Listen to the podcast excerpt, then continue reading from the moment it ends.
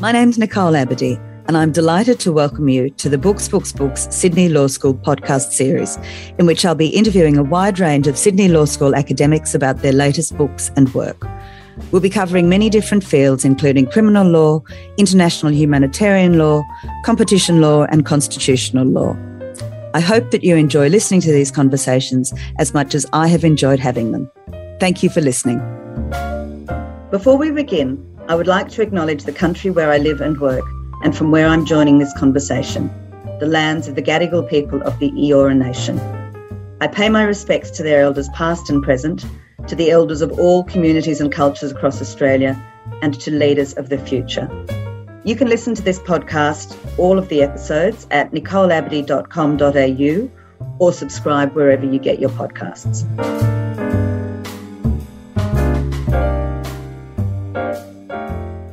Welcome to episode seven of the Sydney University Law School Books, Books, Books podcast.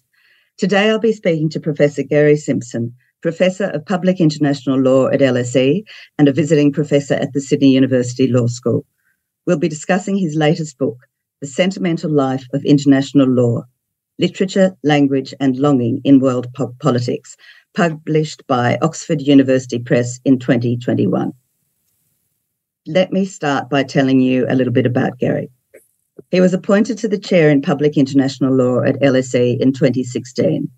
He previously held the Sir Kenneth Bailey Chair of Law at Melbourne Law School, has also taught at ANU, NYU, and Harvard.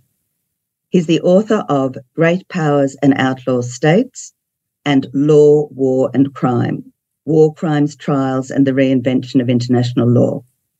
He's the editor of The Nature of International Law and The Law of War Crimes, and co editor of a number of books, including The Hidden Histories of War Crimes Trials and Who's Afraid of International Law. He's also the author, of course, of countless articles and book chapters. Gerry is currently co directing a project on the Cold War and writing a meditation on nuclearism entitled The Atomics Life, Love, and Death at the End of the World. Gerry, welcome to the podcast. Thanks, Nicole. So, your aim in this book, you say, is to speak, not describe international law. And you describe it as a clandestine and barbarian international law. Could you start by talking a little bit about that? Yeah, I suppose my principal motivation, or at least one of my motivations for writing the book, was to try and write a book that had never been written before in international law and in a style that hadn't been written before. So it's, if you like, a self consciously literary artifact. Uh, and that includes the cover, which doesn't have a sort of familiar international law look to it. So everything from the cover to the acknowledgements to the way it was written to the arrangement of the chapters to the chapter headings, everything was meant to kind of look unlikely and unfamiliar to the average international lawyer. So the, the, that was the aesthetic uh, project, if you like. Um, but there, there was some deeper political project too, which we can get into. One aspect of which was to get people to think differently about what I regard as an extremely powerful language in global politics. You said that you wanted to consider how we might be disabled by the governing idioms of international lawyering and then re enabled by speaking different sorts of international law or by speaking international law in different sorts of ways. Could you talk a little bit about that? Yeah, I mean, I think a, a common image of international law is that it's fundamentally um, virtuous and good-hearted, but but somewhat weak and marginal. So that if people listen to international lawyers more often, the world would would look better. Um, but I've never really accepted that view of international law. I, I take the position that it's in fact extraordinarily powerful. It's a it's a way of thinking and speaking. It's a language which helps us organize our thoughts about the global political and economic order. So that when you hear even ordinary people, politicians as well, speaking about global politics, they tend to speak in a in what really, from a distance, looks like a strangely legalistic language. I mean, we see that in relation to Ukraine. So, you know, given the power of international law and given the state of the world, I wanted to think about whether perhaps international law was doing some damage, that this legalistic way of thinking wasn't always the best approach to international, to, to global crises, or that there might be a better way to speak this language. So I wanted to I wanted to renew it and offer it some new, what I call maybe magical, eccentric resources. What do you mean when you talk about a sentimental life of international law? Well, it was prompted by a number of different um, thoughts. Uh, I mean, I guess it, it, the title grew out of an encounter I had at the end of a conference when you know, someone asked me what the most important thing about the Nuremberg war crimes trials was. And I quoted Rebecca West, the uh, journalist and writer, who said that the most significant thing she saw at Nuremberg was a was a small child, a, a girl in her sort of teenage girl, um, growing cyclamens in a in a in a makeshift greenhouse outside the courtroom, and I loved that image, and I, I used it as a as a way of answering a question uh, at the end of a conference about 10 years ago and somebody in the room said you know that's all very well but it's a very sentimental view of the world. And, and i wondered what, what it would mean to speak in this sort of sentimental way. And I, I thought there was a sort of hard edge to it. I think i think rebecca west was saying beware of the of the grand trial the great internationalist moments think about the small things that are happening in a country the way in which uh, individuals, people will reconstruct society after war, and that might include growing cyclamens in a in a greenhouse. So it was it was sentimental and maybe a bit ironic, but but it also really moved me that image, and it felt to me to be fundamental and politically important as well as sentimental. So that was at least one aspect of it. Um, you know, the other was just to write a, an account of international law that, as I say, was, was, was literary. But I wanted it to be more than literary. I wanted it to talk about the sort of effect and affect of international law, what it does in the world as as a language, the sentiments, if you like, that it provokes and invokes in its in its in its usages and its architecture and its institutions. I want to come back to something you said a little bit earlier about the way that people or many people perceive international law as, I suppose, want of a better expression, lacking in teeth or lacking in um, mm. gravitas. But you said that you disagreed with that and that you think it is, in fact, very powerful. Can you just explain why that is?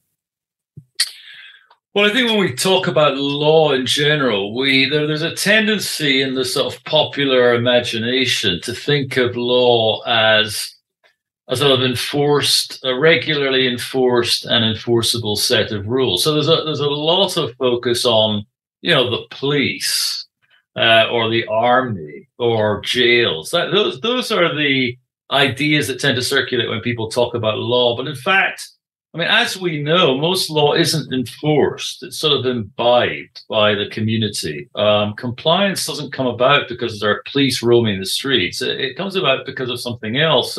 And part of that something else is, is, is related to legitimacy and language. And that's even more true of international law. So, I mean, nobody could pretend that there is a police force. We may not even want a police force at the international level. I mean, who would be in it? Who would run it? Um, who would authorize it to act? So instead, what we have is this sort of diplomatic argot, this language, um, this sort of dialect, if you like.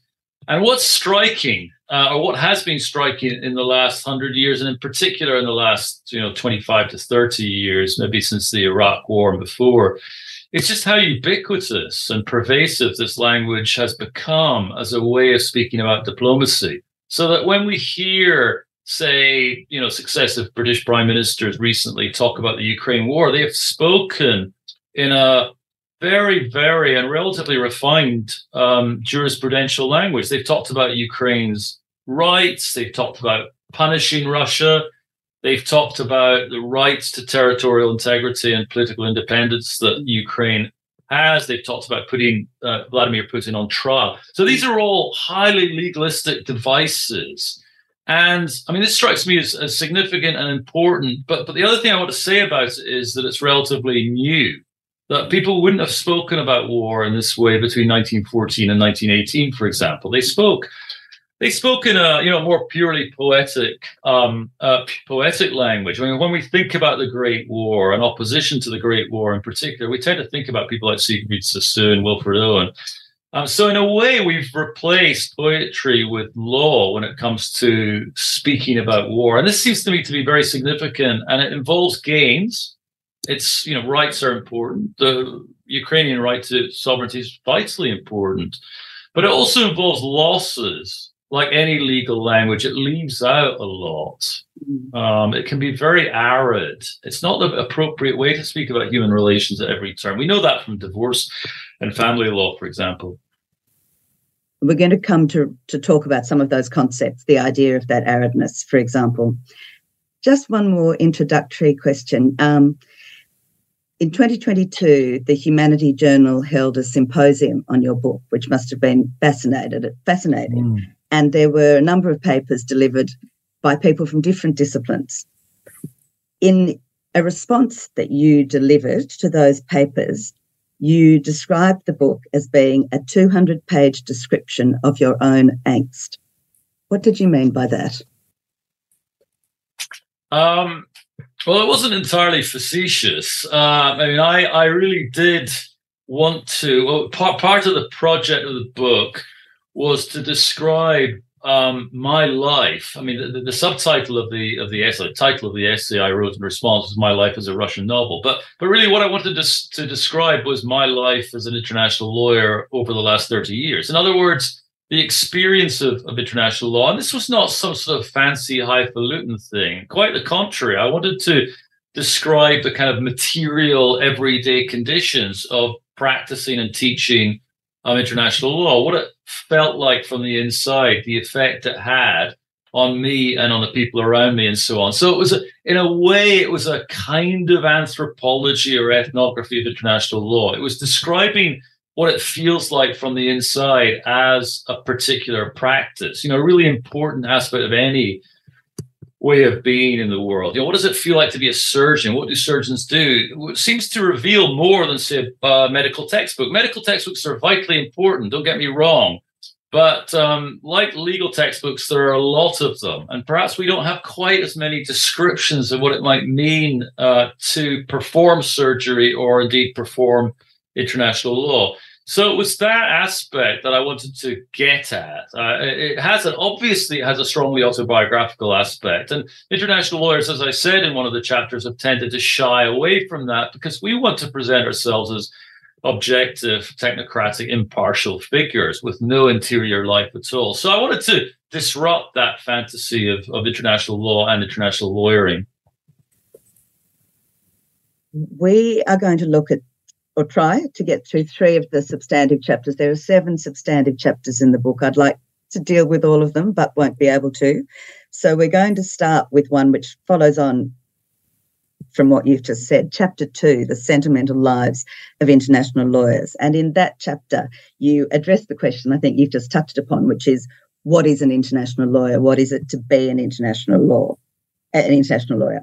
And you answer that in three points. You talk about the absence of life, you talk about the autobiographical moment, and then you talk about the sentimental lives of international lawyers. Could you talk a little bit about, about those things?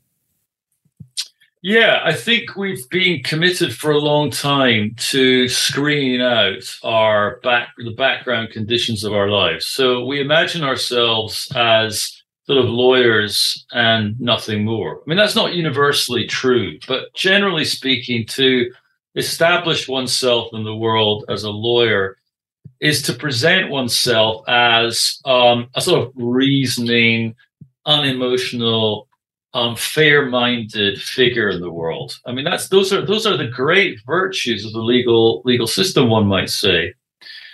Um, but inevitably, our emotional commitments also intrude in our lawyering and our international lawyering. And I want to both get us to think more straightforwardly about those commitments and, and also to unravel them a bit. And so, one of the ways I do it is to describe how international lawyers approach the question of acknowledgement. Yes. in their books, where you do get a flavor of the sort of internal life of um, of, a, of an international lawyer or any writer. And I think, as I said in the book, a lot of us are very interested in acknowledgement. So the first things we read, sometimes it's the only thing people read in a book. What we want to know about the person is you know, who are their friends? How do they organize their family lives? You know, do they have a dog? How do they express love to other human beings around them? These all seem to me to be absolutely vital questions, and they establish the writer as a human being in the minds of the readers. So acknowledgements to me do a lot more work than we think they do. They're not just acknowledging, they're sort of creating a, a persona, if you like, even in an unself-conscious, unwitting way. They, they, they, they, they perform that task. So that was something I wanted to I wanted to do. I, I also sort of pointed out though that international law has taken a biographical turn over the last 20 years. I mean, there have been sort of biographies of international lawyers, for example. I think that's an, a really interesting point that you make that people are starting to take an interest in the relationship between the lives of the international lawyers and the law that they have been involved in creating. Yeah, exactly. And and the surprising thing is that before um, Philippe's book and before um, Martti Koskenniemi's book describing the sort of men of the late 19th century and the way they created European international law. Before those books, um, international lawyers hadn't taken much of an interest in the sort of lived lives of their predecessors. Um, in, in a more classical tradition, a sort of older history going back to the 16th, 17th century, there was much more of that. You know, we all know that we all know what happened to Grotius as he hid in a chest and went down the river. We know about what some of the sort of great figures of the classical tradition were and what they did, but but mostly we lost that tendency um, in the 19th and 20th century until recently. And, and Philippe's book was a was a big moment describing the way in which these two international lawyers of the interwar period and the Nuremberg period, Lemkin and Lauterpacht, the, the way in which they lived their lives the lives that they had experienced in Lemberg, Lvov, in Ukraine, um, the way in which the Holocaust had shaped those lives, but also their education in in what's now present day Ukraine was then then Poland. So that was an important moment, and I wanted to speak to that moment as well and acknowledge it. Um, but I also wanted to describe what contemporary international lawyers do in an everyday manner um, not so much as a kind of history, but just as a way of capturing the modern scene. So I have a lengthy footnote in which I describe myself going to the UN and being the sort of person people really like that footnote. And someone asked me at a book launch recently to read it out. So yeah, you, I love the way you make the point there that back then, and that's a time when I was a young international lawyer as well. The holy grail was to work at the UN. Like to work at the UN was yeah just that that everyone's ultimate aspiration.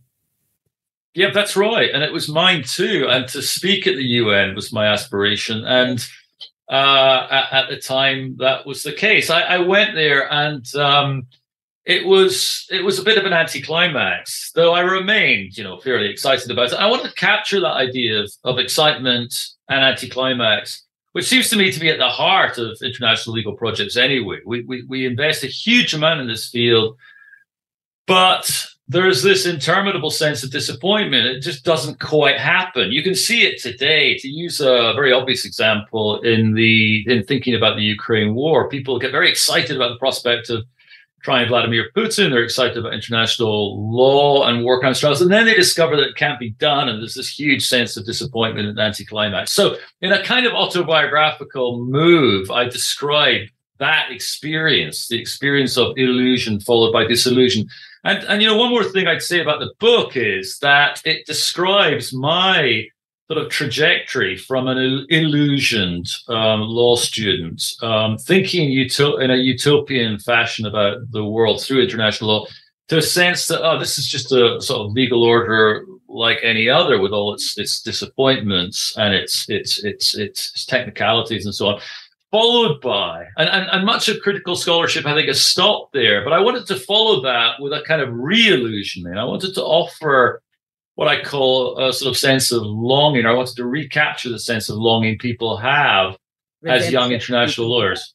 Yeah, exactly. The idea of a redemption. So I, I wanted to come on as a kind of chastened utopian, and, and that's what I tried try to train my students to become. Not to give away their utopianism, uh, not to become cynics, um, not to remain too idealistic, but but to, to to hold on to the hope that they invested on the system, but just to leave in it with a little bit of you know, skepticism, reality, whatever it is, and to produce these figures, which you know, as I as I say, I you know, I call sort of chastened, you know, disappointed utopians or or or re-illusioned international lawyers. Uh, uh, there's many ways to describe them. Let's talk about this notion of sentimentality. Um, you make the point that on the one hand, we need a language of sentimentality. On the other hand, we also need to avoid mawkishness and sentimentality. Or, well, we need to avoid the two. Um, and you describe how international law has worked against what you call this this dual problem of, on the one hand, an impersonal sort of dryness, but the way that international law has, in some sense, countered that is by indulging in what you describe as an excess of sentiment. What mm. are some of the problems that you write about that have arisen from that excess of sentiment? Yeah, that's very nicely put. Uh, so that, that's exactly it. Um, I think every legal order um, thinks of itself as essentially um, technical at some level. And so one of the problems that, that, that we encounter is the sense that the material is somehow too dry. And in international law, this seems doubly true. I mean, it may be true of criminal law as well but the description of particular crimes and the discussion of evidentiary standards strikes some people as being um, de- somehow sort of dehumanizing or arid in some way. And when it comes to you know international crimes or, or, or when it comes to war, um, that seems doubly true. That somehow old style traditional international legal language didn't seem to cut the mustard when it came to the sorts of things that were happening on the ground in war. So international law took what I call a, a, sort of sentimental turn at the, I'd say it's the beginning of the 20th century when people began to talk about war in what we might call a sentimental legal language. They, they began to talk about um, the idea of you know, humanity as the basis for international law, or what the Nuremberg Tribunal called the civilization of mankind, a really sort of moral sentiment at the at the basis of this whole legal field. Or they developed the the language and principles of of of human rights, which again were an attempt to sort of capture the the lived trauma of individuals on the ground, um, a, a sentimental move. And the whole idea of thinking about international law in terms of individuals, individual rights, human rights, and individual responsibilities and liabilities, war crimes, also struck me as, as sentimental in the way that one might think of a sort of sentimental novel as, as being a novel which is largely about sort of individuals um, rather than events or circumstances. Um, so international law did that. It moved from states to flesh and blood human beings, and it did it in 1945 at the Nuremberg War Crimes trials, one might say. So that that's one sentimental turn it, it, it took. One minute we were talking about you know Germany and France in a very technical manner in the 19th century. The next minute we were talking about Tojo and Goering, and we were hanging people. You know, we made a very very individualistic turn, if you like. I like the point also that you make about um, the danger of moral simplicity. Could you talk a little bit about that? Yeah, what I was worried about there was the sense that we'd ended up in a world in which there were sort of perpetrators and victims, or villains and innocents. That maybe um, prior to the 20th century, international law took a more um, nuanced um, or perhaps um, perhaps of skeptical view of the world. That the world was full of people with sort of mi- people and states with mixed motives. It was hard to really assign responsibility for war. war was just a kind of function of international society, a function of the state of nature in which states found themselves in. It was a kind of inevitability.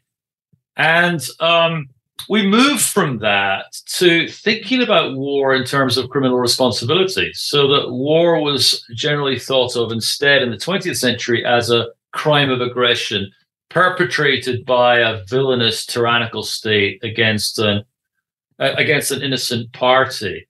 And this is an idea that's really taken hold um, of diplomatic thinking. And I think we've got to recognize just how unfamiliar that would be to a 19th century European international lawyer who wouldn't have thought in those terms about the, I don't know, about the Franco Prussian War in the 1870s. No one was casting one side as a, a villain, far less a criminal, on the other side as an, an innocent victim. Instead, war was just what happened. It was a kind of naturally occurring phenomenon.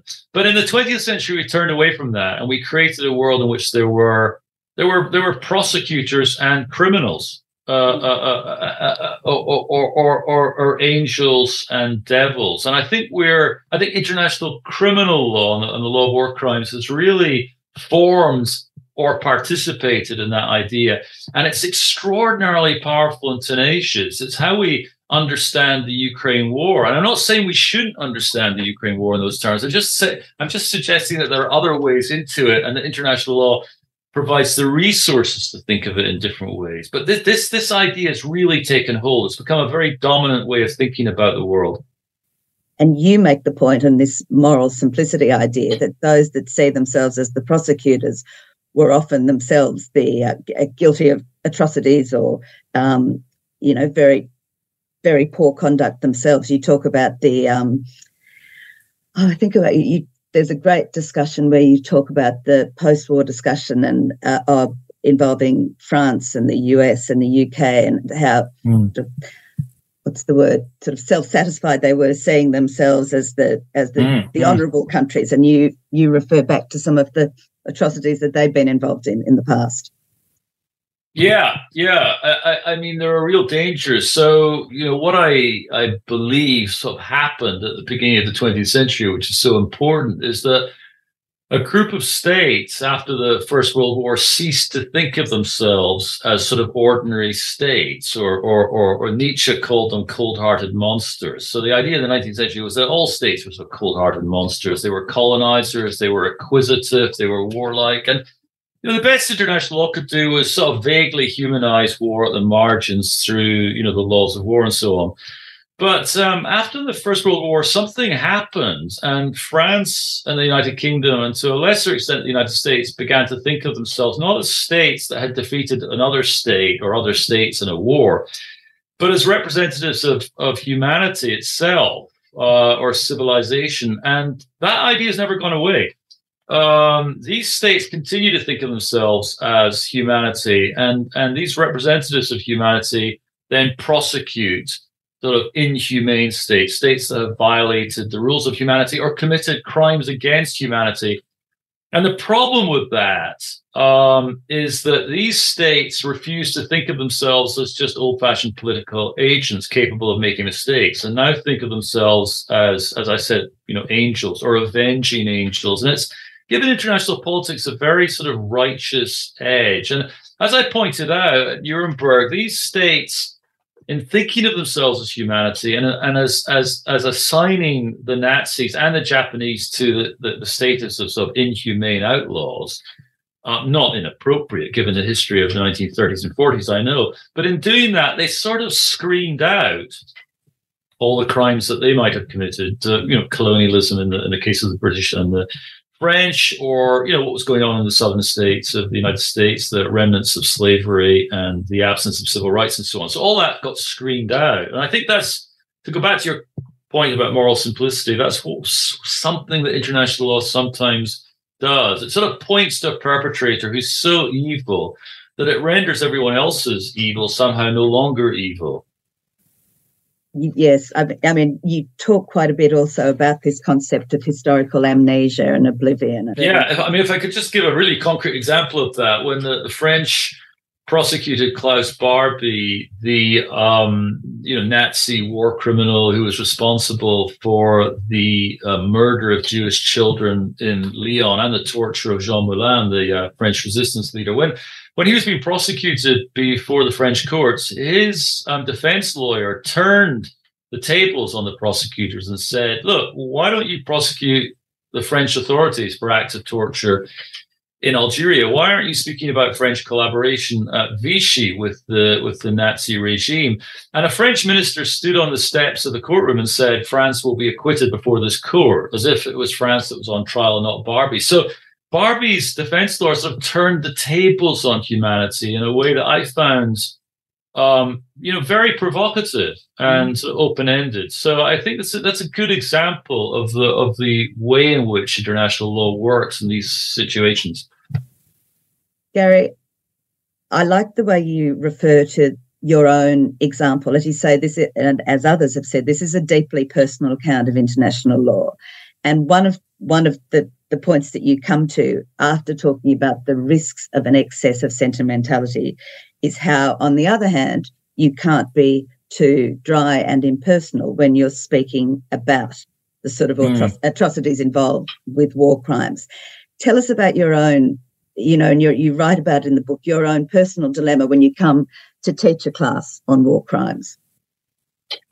Yeah, I've, I've, you know, I've anguished about this over the years. Um, partly because um, a student came to me about 10 years ago and said, you know, it's funny, you never describe any actual war crimes or crimes against humanity in a class that's called the law of, war crimes. We never hear about any of these war crimes during the class. And and I said, that's right. I feel quite uncomfortable um, describing the these crimes against humanity and war crimes. I've always been very conscious of that. I remember reading somewhere that outside the Holocaust Museum in Washington, when it first opened, people were all each given the name and card of a Jewish victim of the Holocaust to walk through the, the museum with. And it's a beautiful idea, uh, except outside the um, outside the museum, people found these cards just sort of lying on the pavement. Uh, and it felt like, you know, it's melodramatic to say they were being killed twice, but there, there was that aspect,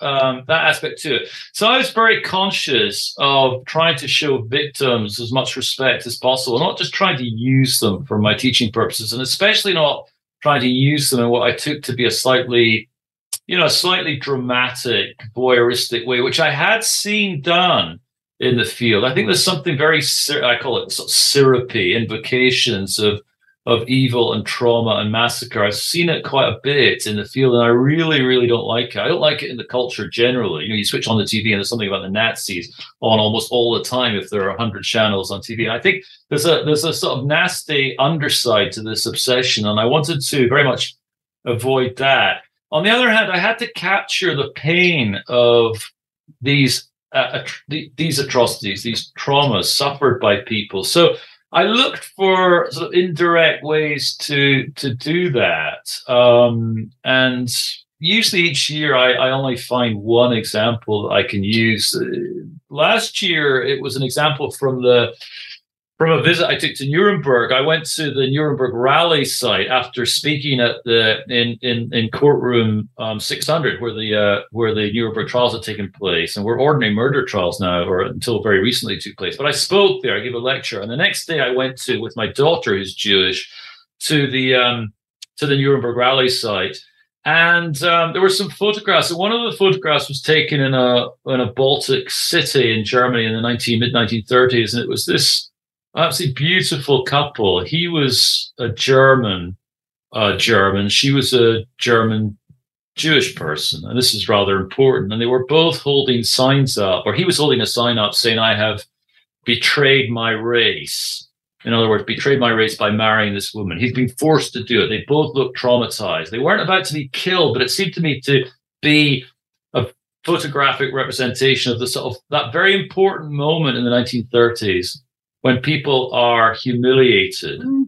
There's, there's, there are no camps, at least not the sorts of camps we are familiar with now. There's no extermination, but there's a sort of humiliation that seems to me to prefigure all that.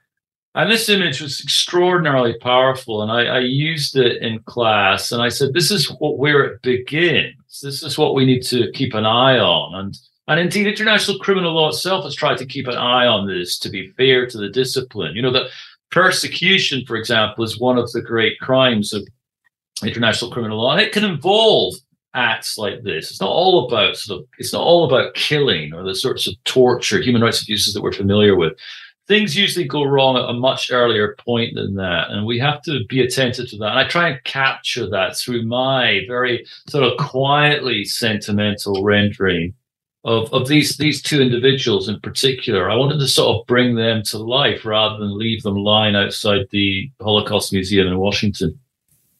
You write in the book about the influence of writers, literary writers, on international lawyers, and you make the point that Shakespeare is one of the favourites of international lawyers. As, as, you were talking, all I could think about was man's inhumanity to man, right? Mm. Mm. Yeah, exactly. I mean, there's been a there's been a sort of theme in the field of people writing Shakespearean studies of of the laws of war and and parsing literary texts for examples of law or international law from you know Shakespeare through to Dostoevsky and beyond, and uh, that's been a very productive vein actually.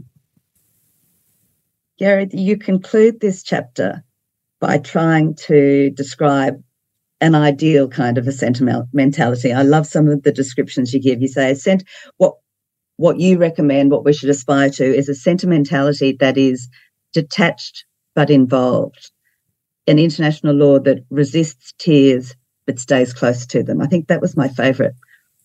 What does that look like? That sort of sentimentality that that treads the line, that walks the line.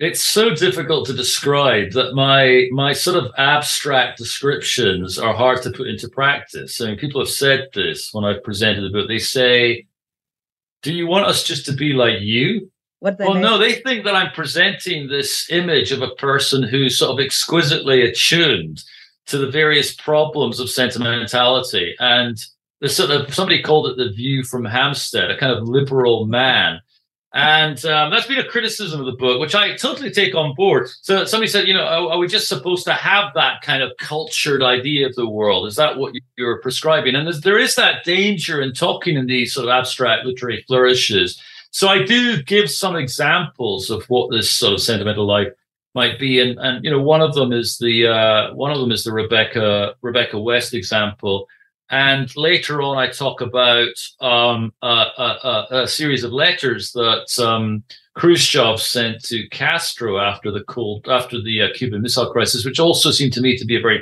productive, what I call pastoral international law. Let's have a look now at chapter four, called Bluebeard on Trial: The Experience of Bathos.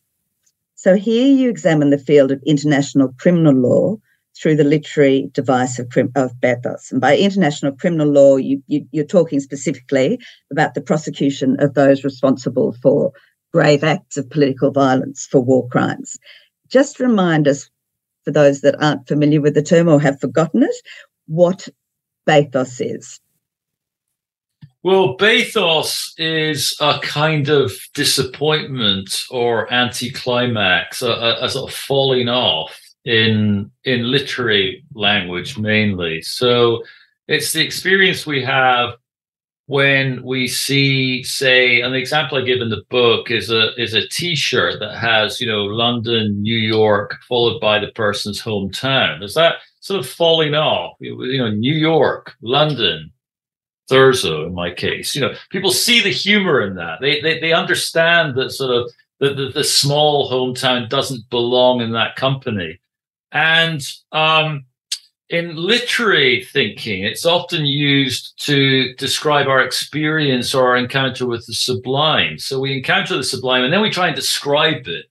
And it's inevitably disappointing. It's it's it's you know rather like the romantic scenes or sex scenes in novels. You know, you'd think that that sublime would be grist, the grist to the mill of of authors, but it just doesn't work so often. I mean, there's a sort of bad sex prize because it's so difficult to do, and and the, and the experience there is generally bathos. How can you write about this stuff in that way? It's just so banal and mundane. and I think something similar happened with um, as I with with with international criminal criminal law as well, which we can we can get onto. So the issue that you really explore in this chapter is what is wrong with the prosecution of war criminals with war crimes trials and what might be some alternatives. Your argument is basically, as you sort of it, uh, foreshadowed in the discussion of Bathos, that international criminal law is an anti-climatic response to atrocity. What do you mean by that? Well, I think the first thing to point out is that um, many people experience uh, disappointment when they encounter international criminal law or the law of war crimes close up. So this is not a sort of figment of my imagination or a, a sort of critical gesture arising out of no nothing or nowhere. So victims tend to experience uh, a sense of disappointment. 15 years for that, you know, I, I lost my whole family and this person gets 15 years. Or, you know, I lost my whole tribe or nation. Uh, and it turns out this person isn't even convicted of a crime of genocide because they didn't have intent to destroy an whole empire. It all gets very legalistic. So there's that sort of disappointment. There's a disappointment with the procedure. Maybe there's a disappointment with the length of the trial.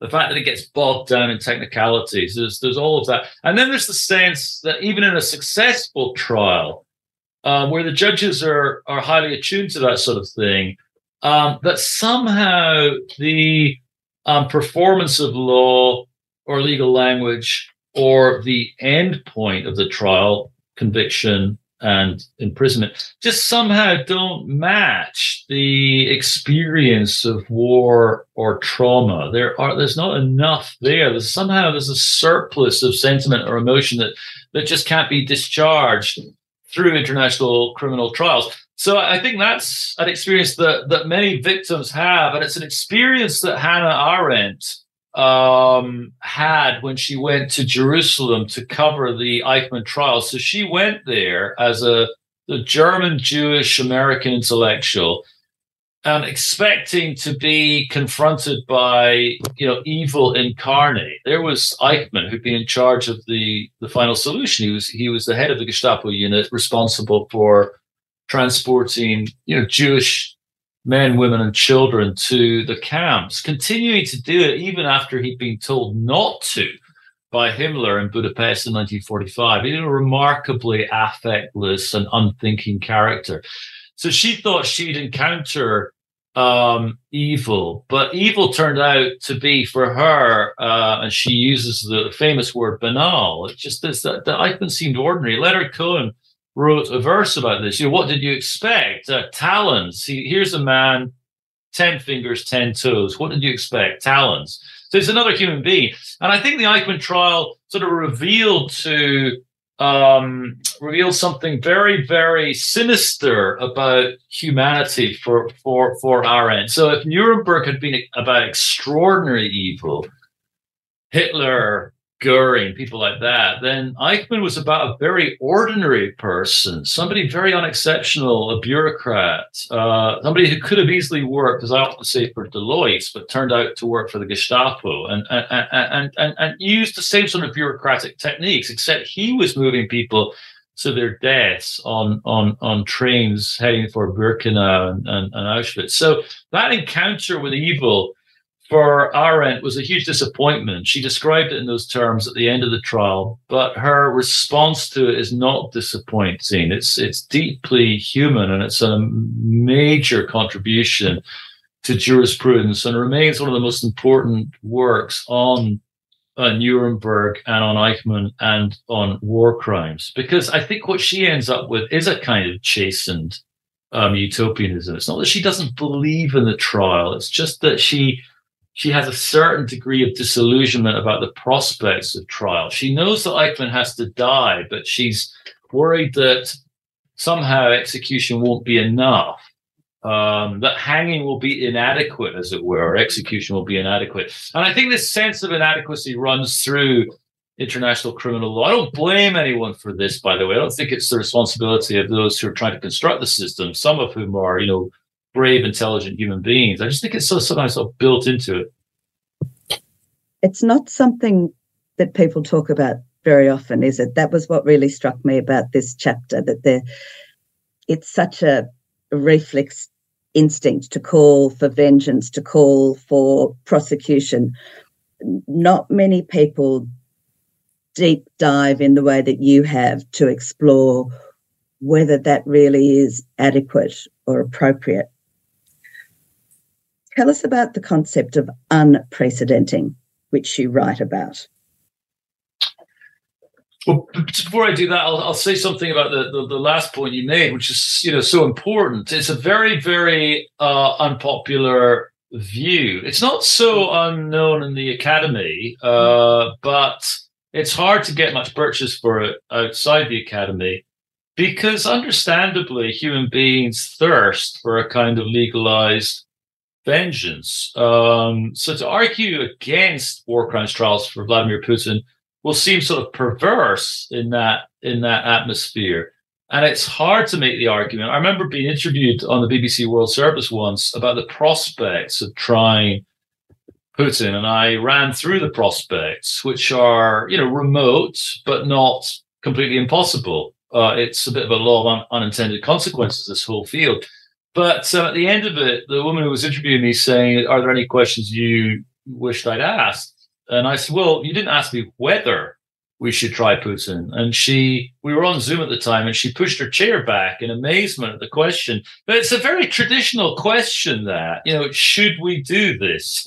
Is this the right approach?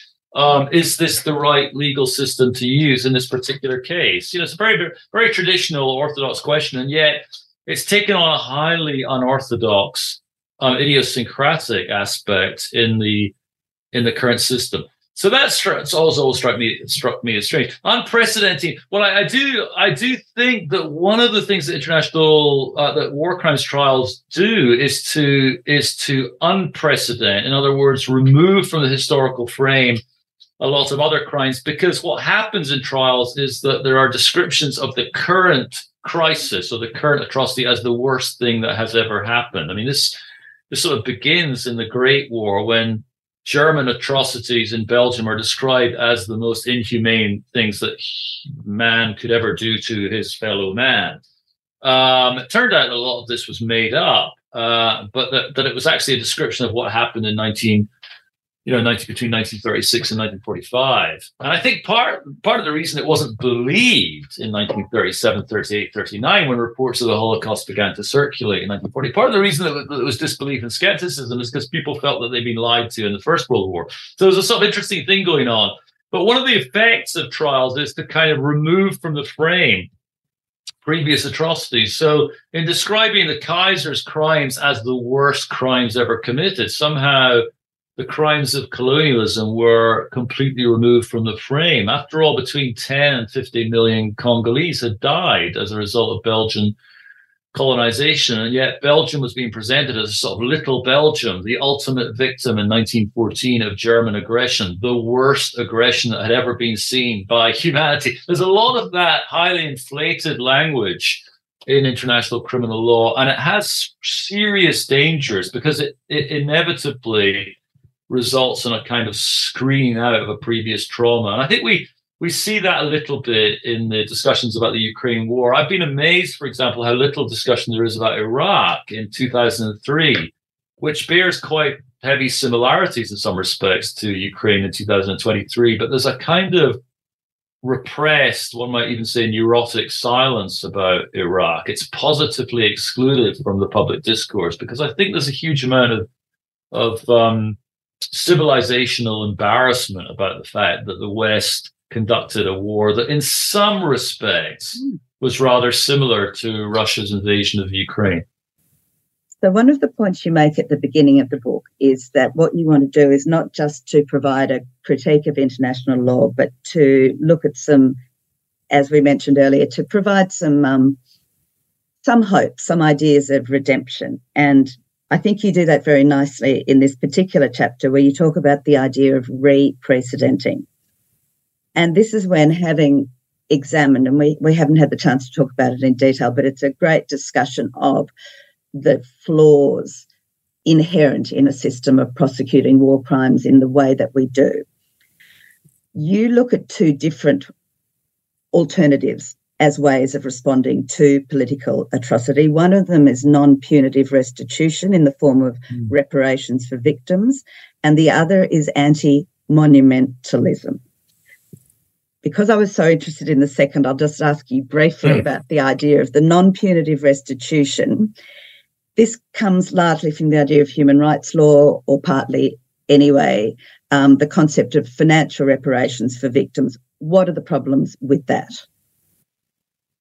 Well, the problem the problem is is is partly distributional. You know, how on earth do you distribute the proceeds of a sort of reparations finding, and is money an appropriate way to account for or reckon with atrocity in the first place? And how do you or should you distinguish between the if I could put it in these terms, the victims of war and the victims of peace, the sort of victims of the system in general. You know, you you enrich a certain group of individuals who are, you know, justifiably entitled to some reparation because they're victims, but then another group of people who've been victimized in a different way might get left behind. So there are there are sort of problems with with this approach, but it but it's growing in importance, and as you say, it's it's it's it's arisen from human rights law, which was largely dedicated to this form of reparation. And, and human rights lawyers have, have, have complained about the way in which international criminal law has begun to colonize their discipline, that,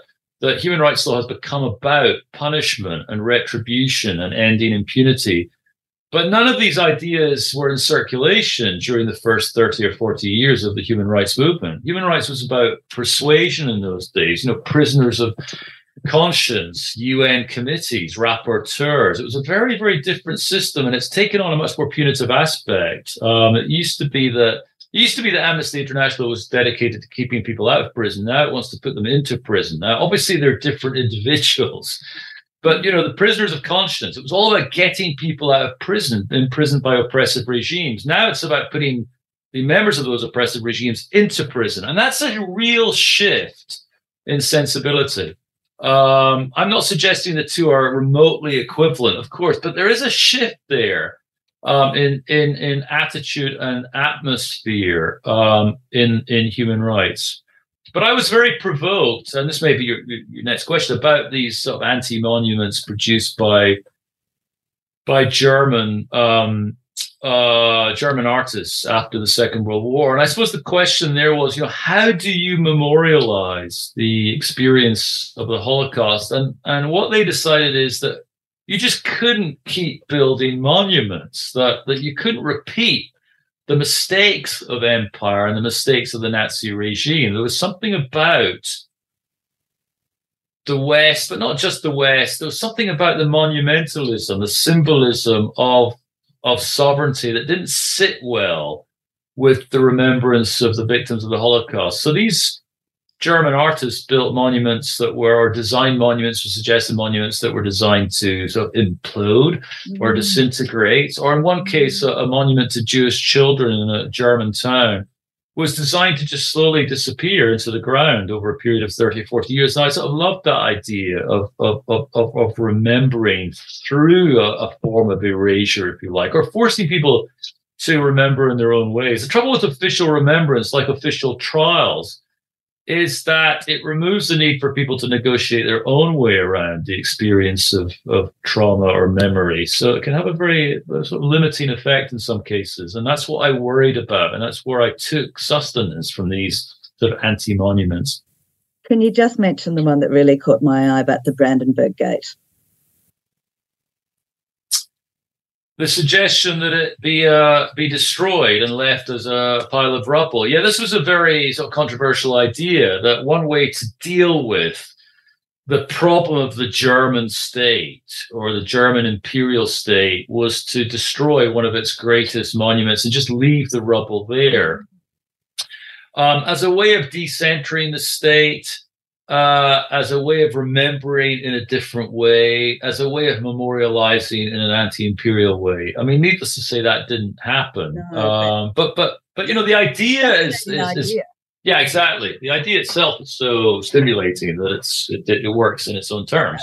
I, I kept thinking the idea of walking the talk, like it's it's all very well to say that you feel sorry and to build shrines of remembrance, but you know, yeah. So my next question is this idea of anti-monumentalism. You sort of extrapolate from that and say maybe that's one of the ways that we that international law can respond to atrocity and you give an example of perhaps there being a history of trials that never occurred for example the trial of hitler um, or you talk about a type of international criminal law that is neither international criminal or law i.e um, a truth and reconciliation commission could you just talk a bit more about that concept of how this idea of the anti-monumentalism could perhaps be brought into international law, international criminal law, as an alternative to war crimes trials? Yeah, I mean, I think in some ways um, these ideas are already are already there. Um, so the history of international law begins really in the 17th century after these horrible religious wars in Europe, and when they end, um, states come together with the Holy Roman Empire. And they decide to, as one of the treaties puts it um, back in 1648, to forget the troubles that have taken place. Forget. So there's a demand for, and cast them into oblivion is the term. There's a demand demand for forgetting and oblivion. I think the idea is that we can't punish everyone. If we do that, we're just going to set off a fresh reign of terror. We have to do something else. We have to engage in uh, amnesia, forgetting, apology, oblivion. And I do wonder if if that wasn't a certain sort of wisdom uh, that we might want to retrieve. Not maybe in every instance. It might not be appropriate for, I don't know, the Nazis. I'm not suggesting that this becomes anything blanket, but I just think it might be worth opening ourselves up to those possibilities. So, you know, one obvious possibility is just to, to, to do nothing to decide not to put resources into criminalization and retribution, instead, to try and work out how best to reconstruct a society, mm. um, building, say, you know, I don't know, 100 childcare centers instead of 10 mm. Um, trial chambers. I, I, I don't know. It's a, it's um it's a sort of slightly cartoonish way to put it. I know, but but at least to open ourselves up to the possibility that there are options. And built into international law are these possibilities. So, you know, amnesties have been used much more often than trials over the last half century in post-trauma, traumatized societies. Um, in international law itself, we have a sort of whole law of immunity which prevents um, high-ranking officials from being tried in foreign courts. Now, however frustrating that is, and it means that people like I don't know, Idi Amin or or George Bush or whoever the villain of the day is. It means these people sort of get off scot free. But there's a there's a broader principle at stake, namely the need to maintain diplomatic relations with our enemies, even relatively inhumane enemies. And that's why this law of immunity has arisen. So built into international law are these other, these are alternative forms, or what, what we might call anti-monumental forms of doing law and politics. And I you know, wanted just to sort of excavate some of those in the in the book or in that chapter at least. Gerry, we haven't got to chapter six, the Declaration on Friendly Relations. We're not going to get there. We need to wind up now. But I wanted to finish by asking you a question that you posed yourself at the beginning of the book, and that is whether, or you ask, is international law an apt way to think about and change the world. And I wondered, having written this book, whether you were any closer to an answer to that question. I mean, that's a very that's a very difficult question uh, to answer. I mean, I certainly believe that it is not the only way to think politically and diplomatically about the world. Um, and I think we can learn a lot from other ways of thinking, whether they be literary, whether they be diplomatic, whether they be more obviously political or philosophical, or indeed poetic, as I said in relation to the First World War. And I do worry that some of these other languages have been a bit squeezed out by hmm. this move to the juridical language of, of, of international law. That we now speak law instead of poetry or religion or philosophy, or in, in, in the case of Ukraine, instead of diplomacy itself. I think that in relation to the war at the moment, which I'm very sort of agitated about, like so many people, we're in a highly legalistic, punitive phase. It's a sort of uncompromising phase. Um, but that's not the only way to do international law. So when people speak about I don't know, Israel, Palestine, they don't tend to speak in that way about Palestinian rights. They don't demand that the Palestinians fight and die to the last person for every ounce of whatever Palestinian territorial integrity might be. They take a much more pragmatic attitude. Now, we can like or dislike that attitude. I have no, nothing to say about that here. The point is just to identify its existence and to say that it's it's one of the other languages that is available, and it's a it's a resource of international law itself, a kind of diplomatic international law, an international law that doesn't see sovereign rights and war crimes trials as the last word on every political issue, and it instead thinks about how we might live in peace with our enemies. Gerry, thank you so much for speaking to me. Thank you, Nicole. Thank you for listening to Books, Books, Books. If you liked what you heard in this episode, please go to my website, nicoleabadee.com.au, to listen to all the episodes and find out more about the podcast. You can also find me, Nicole Abadee, on Facebook, Instagram, and Twitter, and look for my reviews in Good Weekend. You can subscribe to Books, Books, Books at Apple Podcasts, Spotify, Google, and all the usual places. It would be lovely if you could go to any of these platforms and give Books, Books, Books a rating or review. Thank you. I look forward to talking books with you again soon.